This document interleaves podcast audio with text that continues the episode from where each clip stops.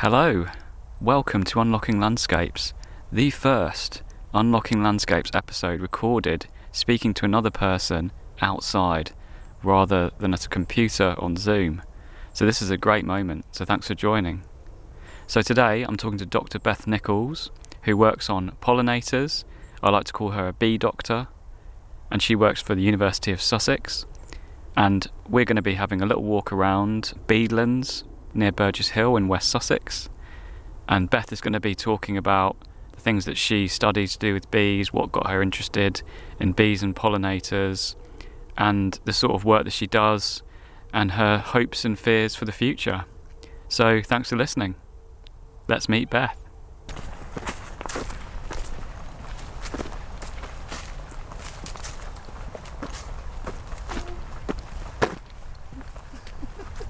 Make that noise. Is that a train? Oh, maybe.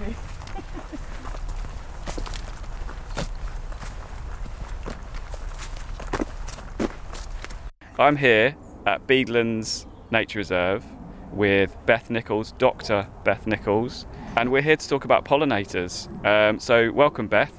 Hi, How are you? Yeah, I'm good, thank you. Thanks for inviting me to record the podcast. And uh, who have you got with you today? We've got Phyllis, the poodle. Phyllis the poodle. is really great at field work. Definitely not a distraction and nuisance at all. Yeah, do you want to say hello, Phyllis? Phyllis. That was absolutely perfect. So I've never been here before. This is we're near sort of in Burgess Hill, in West Sussex, uh, in the Sussex Weald. Um, and the moment we're look, we're standing underneath an oak tree at the the edge of a field. We're surrounded by bracken. Uh, the the meadows are looking quite sort of brown and, and over really. Um, there's lots of thistles and stuff. I think you can hear some those aspens or poplars. Poplars. those are poplars. Yeah, Ah, trembling. You can also hear there's a train line with some sort of slow, maybe like cargo um, traffic going over it. But this isn't a train spotting podcast, so at the moment it is, we're in trouble. So, uh, Beth, what can you tell us about Bedelands Nature Reserve? Yeah, so I actually came here for the first time last year, a bit earlier in the year. Um, I believe it used to be um, a farm and then it's kind of been reverted to wildflower meadows. Um, and at one point it was managed by the University of Sussex, I think, but I'm not sure that it is anymore. But um, certainly earlier in the year it was excellent for um, marsh orchids um, and other types of orchid. Um, and I think it's just a really nice site in that it's very um, diverse for flo- flowers and pollinators, but also you see a lot of people here kind of using the area recreationally as well. So it's a really accessible nature reserve because it's quite close to the um, the centre of Burgess Hill, really. So yeah, it's a little gem, I think. And this is a sort of classic Wealden meadow, isn't it? Um, can you tell us, do you know much about Wealden meadows? I mean, what, what sort of plants you get in them or anything like that? Terrible at plants. You're terrible at plants. For someone that works on bees, I'm terrible at plants. Yeah, but you hear that though, because there's there's a there's a photographer I really like called Thomas Shahan who does loads of macro stuff and Of insects. yeah, yeah, amazing photos. But I, I was watching one of his videos recently, and he said he wants to learn plants, and I was like, I just just amazed me that he doesn't know. Yeah, I think um, so. I'm a bee biologist, and I've always focused on the behaviour of the bees and the perspective of bees. And there are a few people at Sussex who work on plant biology, and we've started a kind of um, group where we meet and discuss research, and it's been so helpful because they help me to see things more from the plant perspective and vice versa. But there is a tendency in science because you become so specialised on one area to kind of uh, just focus on your study organism and maybe you don't then have the time to kind of um, consider all the other um, aspects of their ecology, for example. But obviously, plant and pollinator interactions are really important, so I do need to get better at identifying plants for sure. Yeah. So what is it that you do then? What is your your work? Um, so at the moment, I'm looking at pollen foraging in bees. Um, so people have looked a lot at what bees learn when they visit flowers to collect nectar, um, but nobody's really considered pollen um, because it's quite a complicated system. It um, contains lots of different nutrients. Um, and bees typically don't eat it when they're collecting it from flowers, so it's a little bit tricky to know how are they assessing what's good pollen or what's not so good pollen um, for their young to be reared on. So my work looks at um, the sensory organs of bees and how um, they might be able to perceive differences in pollen quality, and then also how they use that information to decide, oh, I'm going to land on this flower rather than this other flower. So that's really what my research looks at, and ultimately that should help us to understand kind of how bees move within a landscape or within a wildflower patch, um, and could help farmers, for example, to um, keep pollinators um, visiting crop flowers, for example, rather than um, leaving the crop and foraging elsewhere. So there are some, um, hopefully, some kind of direct applications of the work later down the line as well. Great stuff. Um, I'm just wondering how someone gets to be like a. I think I've called you a bee doctor. A bee doctor. How, how does someone get to be a bee doctor? yeah, that's a good question. So I um, I did an undergraduate degree at the University of Wales in Bangor, um, and I really loved that. We did loads of field work, and it's it's a really kind of amazing place to, to live and study. Um, and during that degree, I became really interested in animal behaviour specifically. So I went to Exeter to do a master's in that. And I was always really interested in insects because they have some of the kind of weirdest behaviours. They can, you know, change sex during their lifetime, or um, I don't know if you know about fig fig wasp pollination, where um, no, I don't know. Kind of the males, the, the brothers of the female fig, fig wasps wasps get sort of trapped inside the fig and they end up mating with their sisters and then the sisters burrow out and disperse but the males end up kind of trapped in there so there's all kinds of weird weirdness going on there. So i just always thought insects have some of the most interesting behaviors. And also because their kind of brains are so small but they can do quite complicated behaviors it's really interesting to ask um, you know how can they have these complicated uh, societies in the case of bees for example with relatively small brains how do they you know what are the kind of quite simple mechanisms or rules that they use to um, organize themselves i guess? That's one of the questions that i found really fascinating about bees. So yeah after my masters i kind of reached out to a few different academics at, at exeter about doing a phd and then i was lucky enough to get to do a phd on honeybees. Um, and then i've just kind of worked various um, research and and non-research jobs since then, but mostly around pollinators. It's a shame that they can't call it a PhD. I know. It should be called that, shouldn't it? And it's funny, whenever I'm writing and I have to write the word bee, I always end up adding two E's to it, you know, like to be. Or, oh, I, yeah, yeah, yeah. I always end up adding an extra E by accident.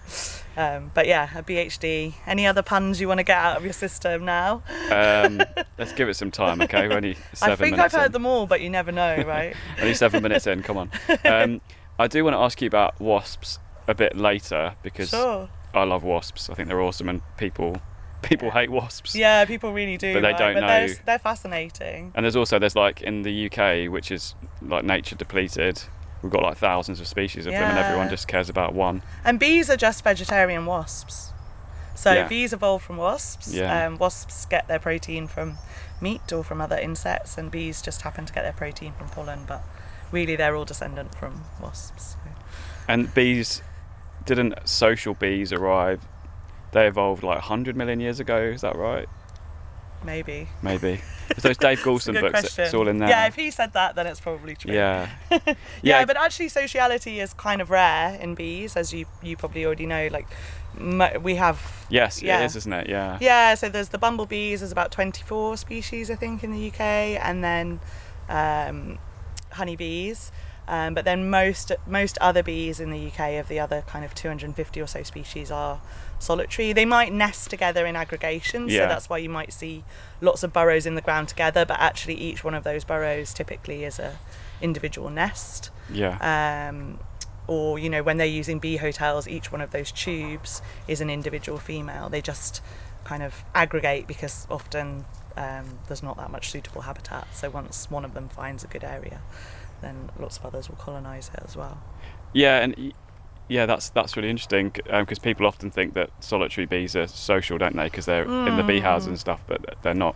Um, it, it's interesting in, in the UK because everyone knows about the honeybee, which isn't actually even a native species, is it? no Um, they um, kind of originated in India and Southeast Asia. They're brought over actually- by the Romans, is that right?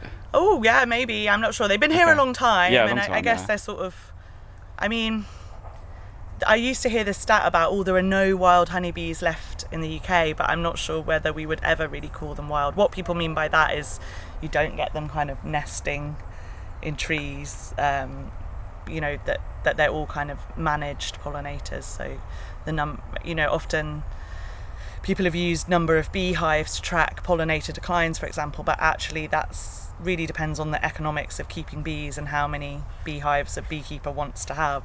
Um, and obviously they face some challenges from disease and pesticides that, that wild pollinators face as well, but they're not it's not really a very good measure of kind of bee declines to use bee beehives because they're dependent on lots of other factors as well.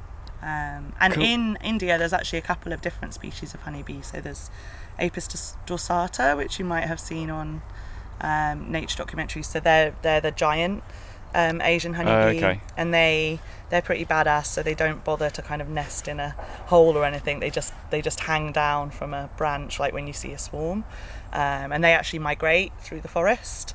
Um, so tracking floral resources, because in the Wow. tropics you get quite patchy distributions. Right. Um, but what's really interesting is that they'll often come back to the same spots, and nobody really knows how they kind of know, you know, know where they've nested before, where they've aggregated before. So they're really cool. And then you get Apis florea, which are really, really tiny honeybees. What about the ones that? Because I've seen that that documentary.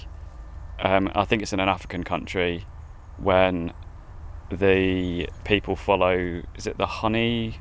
As a bird. Oh, yeah, is it the honey honey call? Yeah, or is it? Uh, They call it the honey call. I mean, is Yeah, it called a honey guide? Maybe honey guide or something. Yeah. Yeah, that's so cool. And Is that is that the honeybee that we have, or is it a different species? do you know? Uh, there is an Africanized honeybee, so it's, Okay. I think it's more closely related to the European Okay. one. But um, yeah, that is so cool. So the they've kind of got some communication between the people and the birds, right? So I think they Yeah, give yeah, yeah. they give the birds some of the honey, right, for leading them to the hives, and so um, the bird produces a special call to let them know kind of when they've arrived at the hive, which is really really cool. Yeah, it's really cool.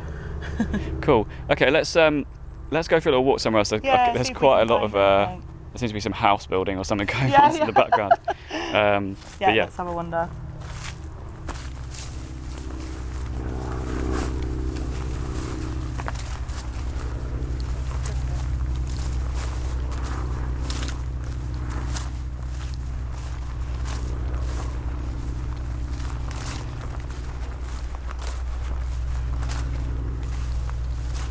So we've just stopped um, by some a really nice flower called Bethany. Um, it sounded like I said Bethany there, but I meant to say Betony, um, which I think is a plant that was used medicinally once upon a time. Um, I mean, I think it's Betony. It's, it's in the dead nettle family, which is quite a Hmm. broad family. But I have just noticed, I don't know if you can see this, Beth, that there's a wasp spider in there. Ooh. We were just talking about wasps. I know what they look like, but I can't see it. Um, it's right in, dog to just right in there. Oh wow! Yeah. great specimen. She's huge. I saw two the other day down on the coast, but um, nice. and I think they're showing up on social media, so there's quite a few of them. Oh, so cool. I'll get a photo of that at some point. Yeah, definitely. Um, so from Oh, there's from another one. oh, Sorry. there's another one. There's another one there, so you could get a really good photo of them. Sorry. Oh, hello, yeah. Hello. so they're sort of yeah. You, everyone knows what a wasp looks like, black and yellow, but they're a spider. So they're they're species that are thought to be benefiting from climate change, aren't they? Do you know about oh, that? Oh, really? Wasp spiders? Yeah, I think so. Mm, Um, I've I don't necessarily think they're native species either, so it's quite interesting to see these changes Mhm. taking place. There's, a, cou- Mhm. there's a fly there with some very flickery wings I can see. Um, but just while we're looking at the meadow, Beth, I mean, what is what is the role of, of bees, of the bee community and pollinators in the landscape, in a landscape like this? Yeah, so as we kind of talked about before, there's a huge variety in um, bee species in the UK and across the world as well. So we've got about 250 different species. They're really variable in their size and kind of their um, flower preferences. So generally, bees tend to have quite a broad preference for flowers. So it's a little bit of a myth that you have one plant that has one pollinator. Generally, plants don't want to exclude pollinators because that kind of maximizes their chances of um, the insect visiting. Usually, the insect collects some kind of reward from the flower, like nectar, which is what what honeybees, for example, make honey from, or pollen, um, and then they'll go and visit another flower of that same species and deposit that pollen and um, pollinate the flower. So um, fertilize um, the flower. And And be- bees and other pollinators are worth a lot of money to the economy, aren't they? yeah, there's there, there's an estimate. It's a couple of billion, isn't it? Yeah. I can send you the value. I can't remember Yeah. now. I mean, it's quite hard to estimate, and there's a bit of controversy, you know, around whether we should value wildlife in that way based on kind of the the services they provide. But certainly, it's helpful helpful from my perspective when um, you know you're you're trying to kind of emphasize why your particular area of research is important if we can kind of highlight the fact that these interactions are not only kind of interesting from a scientific point of view but also have massive implications for crop pollination and it's not just bees that are providing that service as well. So wasps like you talked about are also flower visitors. Um, hoverflies as well um, really important pollinators. Um, and also butterflies and um, kind of other diptera other flies as well. If you look at kind of a lot of flies like blue bottles green bottles they are actually really hairy. Um, and the hairs on the bee's body or other pollinators' body is what's important for kind of picking up those pollen grains and transferring them to other species. So hairiness is really important. Yeah, and that, I guess that's one of the things when bees did um, switch from being um, carnivorous wasps to being uh, vegetarian pollen collectors. So wasps- became hairier. Wasps aren't hairy. They're not as hairy. They're, they have some hairs, but generally um, bees are a lot hairier. Also, for bumblebees, that also helps with kind of um, thermoregulation or, or, or keeping warm because bumblebees are quite unusual among insects in that they actually become more diverse at higher latitudes and further away from the equator. Um, So they're, they're very cold adapted species and they are a real concern around climate change actually because they're kind of going to run out of places north to move to or altitudes to move up to um, if if things keep warming up. So they they really can't cope with um, super high temperatures. So on a, even on a hot day in the UK at mid around midday, you wouldn't um, normally see bumblebees foraging. It's just too hot for them. I'm getting wrap, wrapped up here. Phyllis is trying to lasso uh, Daniel. yeah, thanks, Phyllis. Um, and Um, actually, yeah, one of my students is looking at that, looking at how bumblebees cope with um, with uh, heat waves. So she's from Mexico and she's interested in um, these really kind of plus 40 degree um, spells of weather that they're having there and, and what the impact would be on individual bees and also on the colony as well.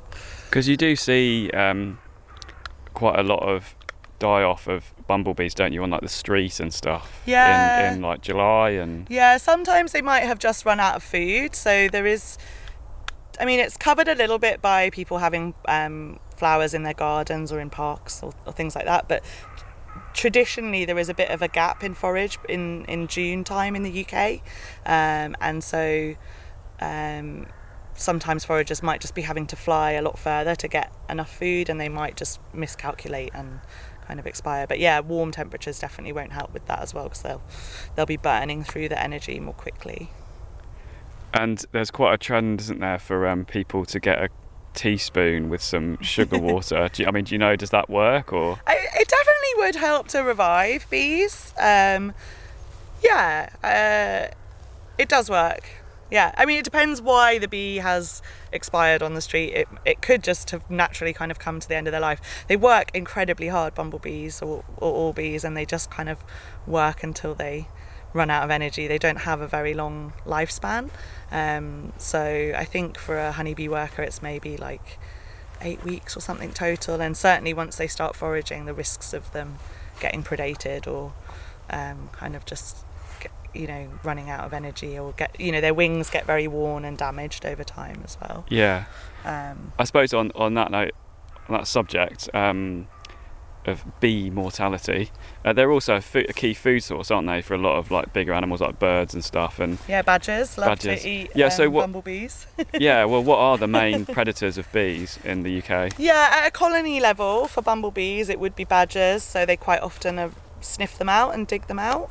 Um, and when we do experiments and we put colonies out in the landscape, we have to put them in dog crates so that the badgers don't kind of just eat the whole hive. And if you've ever looked inside a bumblebee hive, it's it's quite disgusting in there. They they tend to poo in the nest and they're not very hygienic compared to honeybees. So I always find it quite funny that the badgers would just eat that whole thing. They eat all the wax as well. They just kind of lick the box clean, which is quite funny. Wow. Um, but other than that, I guess uh, birds will take you know individual bees on the wing.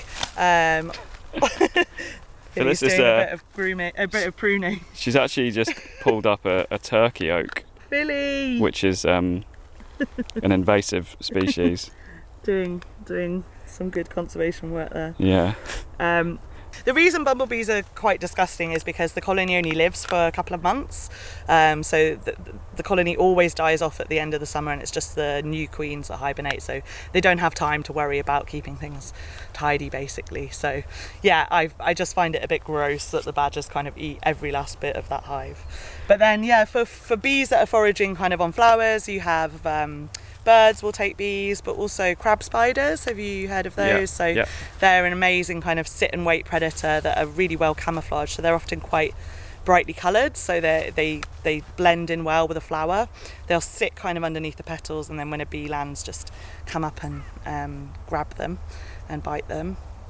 Uh, and you do often see bees get trapped in spiders' webs as well. Um, just trying to think about what else. Yeah, I watched a crab spider recently um, get really close to a fly and Yeah. seem unable to make up its mind. Oh, really? and in the end, it just it just it just like let it go.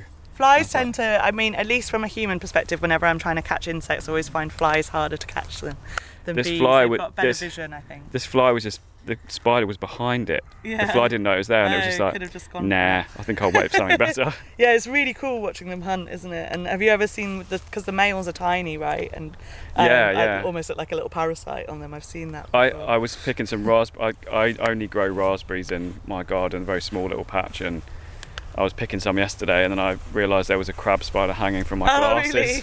oh, from your glasses? Yeah, because I, I, I just know because I take lots of photos of them in my garden, and um, you just you know that kind of yeah. that kind- they're looking for a hug, aren't they? But it's, Yeah. a, hug, it's a hug you don't want to accept because it's a Oh, wasps will also eat bees as well, so they um, they often sneak into kind of honeybee hives as well and steal honey Yeah. this this time of year as well when they when they're running out of natural resources. So um, bees are pretty good at kind of uh, defending the nest against um, against other insects, but maybe not so great at defending against mammals. And again, the badgers must get stung a lot, but they must just kind of not mind. they firm it, as we say in South London. Um, yeah, so I because it's quite there's this. I've, I don't know about you, but I noticed that in sort of people's perceptions of nature, there's always good and evil. Like people often Mm. find an interest in nature from uh, like a hatred of ivy or parakeets Mm. or wasps or um, I don't know, maybe mink. Uh, Some people really hate badgers for some reason, which is Yeah, I I, guess I'm I don't think it's acceptable. I, I don't think it's you know they're a natural food source for badgers. So, but there's yeah, there's, they are definitely kind of yeah. Do you, do you see that one though? With because I I remember seeing a wasp cutting a honeybee to pieces It's with its kind of cool. mandibles. it was yeah. I mean, you can't relate that to because people relate stuff to human issues, don't they? And there seems to be this honeybees can do no wrong because they Mm. pollinate and they provide us with sweet, lovely honey. Mm. But like the sort of yellow jacket wasps are just hated. I mean, do you does that ever come up in in your work? I mean, you, you do work with the public, don't you, as well? do you have to have those it def- conversations? It definitely does. I mean, one of the things, yeah, I like kind of. I, I guess what I've said here is that you know wasps and bees are, are actually really similar, um, but also wasps provide you know a lot of pest control as well. Um, you know, if you're looking for a reason. For, if you're looking from a oh what do they do for us reason to love them but they're also fascinating in their own right they've also got um, lots of really complex behaviours there's evidence that they might be able to recognize um, differences in facial patterns on uh, between each other, so recognize individuals, and they have really complicated kind of social systems as well. But de- definitely, um, they're not well loved by people. Um, and and another interesting thing that came out of doing the work with the public is hoverfly larvae as well. I don't know if you're familiar with those, but often they kind of look like a caterpillar or like something that might um, be damaging to your garden, but actually they're quite the opposite. They're really good at aphid control as well. So a lot of the work that I've done, or a lot of a kind of side effect of the work I've done, is kind of just raising awareness of all these like the different ecology of of different insects that people might be less familiar with, and and pointing out that you know everything has its kind of role in the ecosystem, um, and you need that kind of balance. But yeah, I, I've had people talking about Asian honey, honeybees, uh, the Asian hornet, and really kind of demonizing them and, uh, you know, um, talking about them as if they're this invasive thing that's coming over here and predating on our honeybees. But actually, the Asian hornet and honeybees would have kind of co-evolved because they both originate in Asia. So it's actually just that, just that the kind of Asian hornet has almost followed the Yeah. species that we've had here for a long time that you know is potentially also doing a bit of damage in terms of competing with native pollinators so because they live in these big colonies they can really recruit well to a to a flower resource and there is some concerns that they might be out competing solitary bees or bumblebees on those resources as well so Honeybees. yeah, Yeah. it's not a popular opinion because I know lots of people really love keeping bees. It's it's it's it is a nice hobby. It's I- very relaxing, but I think Um, I think it is becoming more. Um, sorry, what have you seen there, Phyllis? Philly, come here. She's on steroids at the moment for an ear infection. Oh, it's made her given her okay. roid rage. Yeah, because it seems like there there's more awareness now that like all these hives on rooftops and city centres and stuff, where Mm. there's, you know, in cities, there's some really high quality like habitat in cities, isn't there? Like in London and with and a lot of kind of pollinator diversity that you don't necessarily get in other places. Yeah, Um, but people seem to be more aware of the impact that honeybees are having on kind of urban solitary bee populations and stuff. Yeah, I suppose you can because people keep bees, honeybees, and you can open up the hive and you can directly see, oh, this this colony that should be doing well hasn't got much food in it.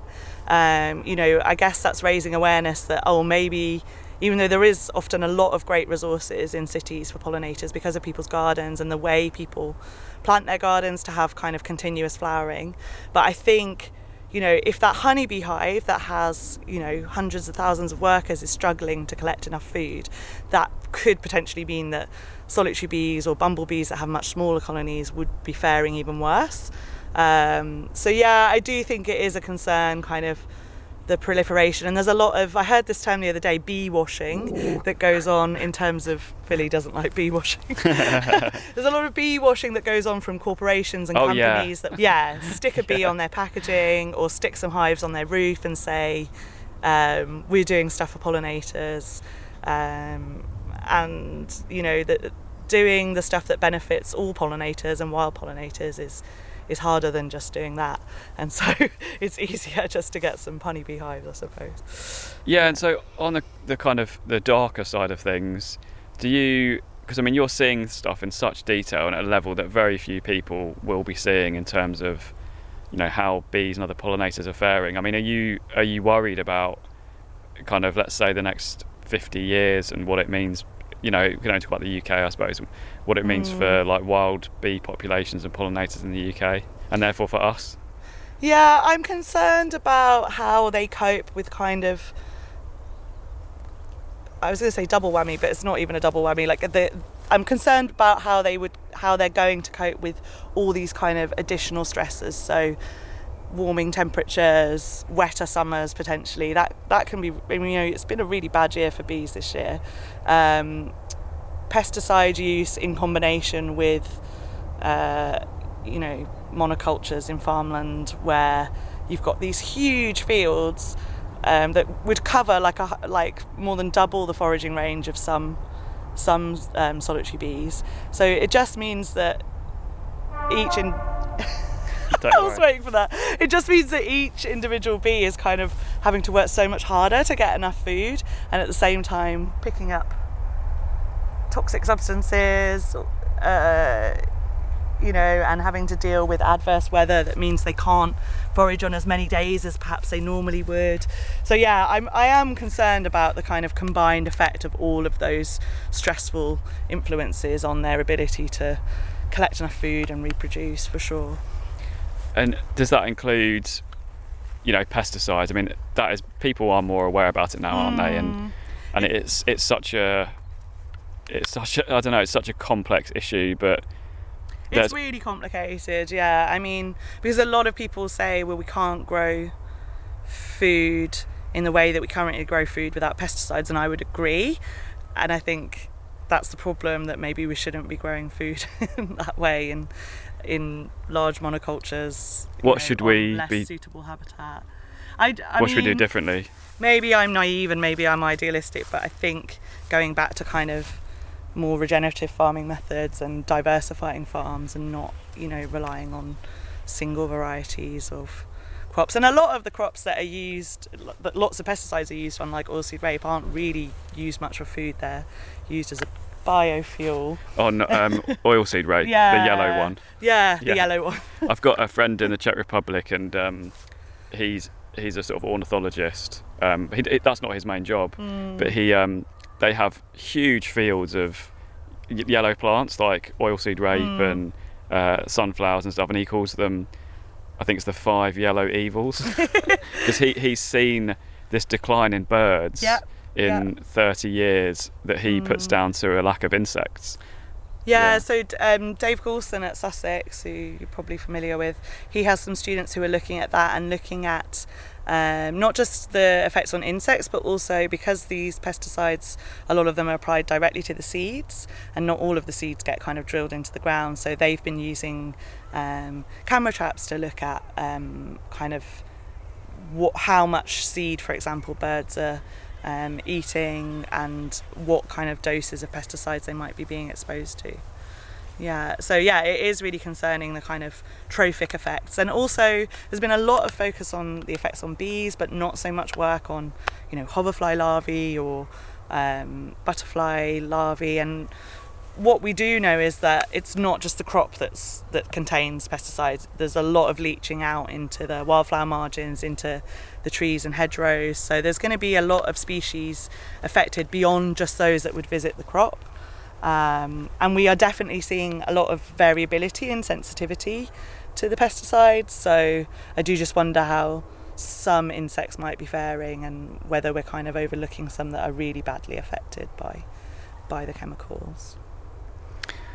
Okay, thanks, Beth. Um, before we finish, um, I usually ask people if they had like unlimited resources, what would they kind of invest invest in? Say the Unlocking Landscapes War Chest is what I like to call it. um, infinite money, um, which is a weird concept. People usually say education, so don't you dare say education, all right? Because it's it's been done now. No, but I if wouldn't. if you if you had We know from behaviour change that education alone doesn't work. Okay, so if you had, you know, a, the the resources that you needed to do what you wanted to do, what what would you do? I would kind of look at supporting farmers to make that transition to different um, style of farming, and that is obviously very risky and costly to make that transition, and you might face a lot of losses, you know, to begin with while you kind of adjust. Um, but I think it would be that would be a really good use of kind of funds to provide some kind of buffer to allow people to kind of um, to make those changes to improve their soil quality, to uh, improve the di- di- biodiversity on their farms, and um, to kind of make space to coexist with nature, I guess, and and not just kind of have whole areas of the countryside as just big monocultures with not much space for wildlife. So basically, funding farmers to transition to regenerative farming, basically. Mm. Yeah. Yeah, and funding, you know, uh, I've heard in Italy, I think it is, they do some really interesting. Um, instead of people using pesticides, because a lot of pesticides are used kind of prophylactically, so just in case. And I get that if your business depends on you know the profit that you need to make from growing food. You can't afford really to take that risk that a pest outbreak might happen um, and decimate your crop. So, but instead, there they have uh, basically insurance. So, um, I think it's like a co-op, so people pay into an insurance fund so that um, you know you can buffer against losses without kind of having to use a lot of chemicals just in case. Okay, thank you. Um, and just just to finish up, ending on a sort of more positive note, not more positive note because you've been very positive. Um, what what would you recommend that people can do to feel less kind of helpless about the state of bees or other pollinators? But maybe something that because people always say, oh, you can put plants in your garden, and you can put a bee hotel. What's something kind of like out there that you would you could suggest? Oh, I've totally put you well on the spot there, haven't I? But your T-shirt mean, does say "Save the Bees." It does so- say save the bees. Not to bang on about pesticide too much, but um, there's a lot of pesticides that get used kind of by um, councils in kind of maintaining road verges, pavements, amenity areas, parks, that kind of thing. And um, one thing you could do is if you if you don't agree that that's maybe the best use of resources and a good idea for kind of wildlife and human health alike, then you could think about kind of writing to your local council about about that. And um, there's I think there's a campaign out at the moment actually to um, restrict the use of domestic pesticides. So that would be something that you could do that would be positive, I think. Okay, that's brilliant. Thanks, Beth. Uh, so yeah, that's it for us out here in this lovely meadow um, with Phyllis.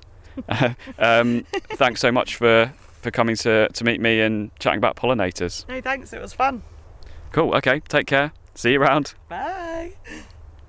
So that was great talking to Beth and meeting her lovely little dog, Phyllis, uh, which you may have heard chewing grass and also extending its lead throughout the conversation. Um, thanks for tuning in. I hope you enjoyed the grasshopper song, also the uh, railway in the background and the planes overhead. But most of all, I hope you enjoyed listening to Beth talk about bees and her amazing knowledge. And it gave you some ideas about things you might want to learn about or maybe do to make a difference. Okay, thanks for tuning in. Bye.